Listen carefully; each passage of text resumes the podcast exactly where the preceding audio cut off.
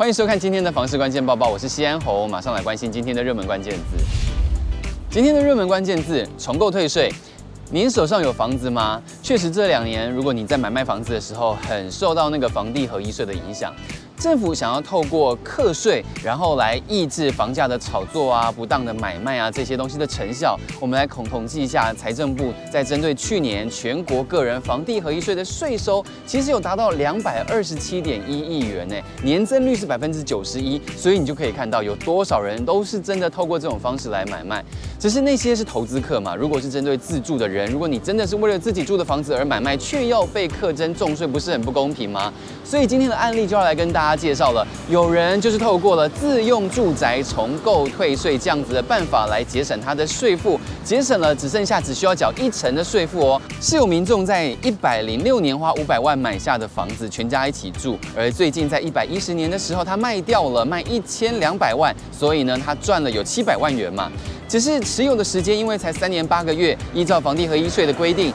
这样子的期间得缴获利当中百分之三十五的房地合一税，所以他还要缴两百三十四点五万元，是不小的一笔钱。但其实啊，他们家在一百一十年的那一年，他们有买进另外一栋房子，他们是换屋嘛，花了一千零八十万元。你看，两年内出售了其中一间，重购了另外一间，配偶也有涉及居住，这两间都没有出租或是提供营业等等的，所以他们就符合了自用住宅。重购退税的条件，所以到底可以折抵多少？来看看这个公式，也就是你重购的买价除以原先那一间的卖价，以这样子的案例来说，比例大约有十分之九，所以再乘上原本要缴的房地房地合一税，就是可以折抵的税金，让这位民众要缴的税金只剩下二十三点四五万元，几乎是原本的一折了。而现在重购退税的规定其实也是有分的。如果你是在一百零五年之前买的房子的话，那个时候的规定是说，你买的新的房子的价格一定要大于你卖掉的那个房子的价格，这样你才可以折抵。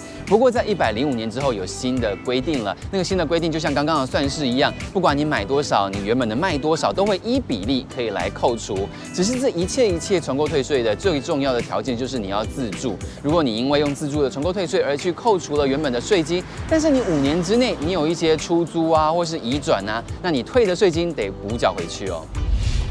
今天的精选新闻就来看到这一周的房地产大事了，就是内政部推出的打炒房五重拳，在十七号行政院就会通过，然后送交立法院。这次修法内容有五个重点，包括了限制预售屋换约转售，还有禁止跟要严惩炒作行为，解约需要申报登录，还有管制司法人购屋，建立检举奖金制度。当中禁止炒作行为的部分，对于那些意图影响交易价格、制造热销假象或是垄断转售牟利的人，虽然研拟会删除，要关三年的刑责，不过行政罚则是从原本最高罚五百万提高到五千万哦，加重了十倍，希望用更重的行政法来遏制炒房，就看会不会通过了。科技来自于人性，不知道你家有没有换装电子锁呢？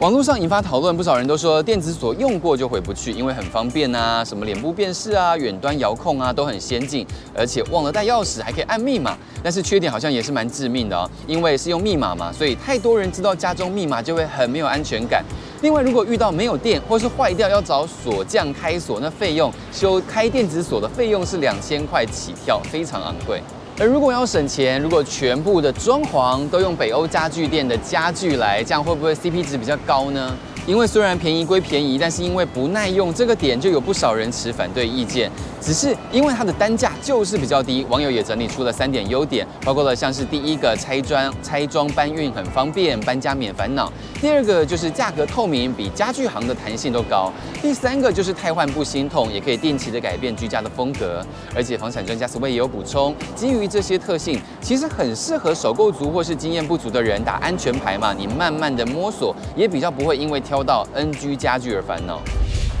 今天的买房卖房，我想问就来看到，看来这位网友是他要卖房子，因为他就问说他在卖房前要委托房仲之前，可以先跟他调中介费吗？需要怎么样事先处理呢？留言的网友就回答，其实不太建议一开始就谈服务费，如果真的非常想省中介费，那干脆还自己卖，这样比较省。他认为专业的事还是交给专业的人做比较好。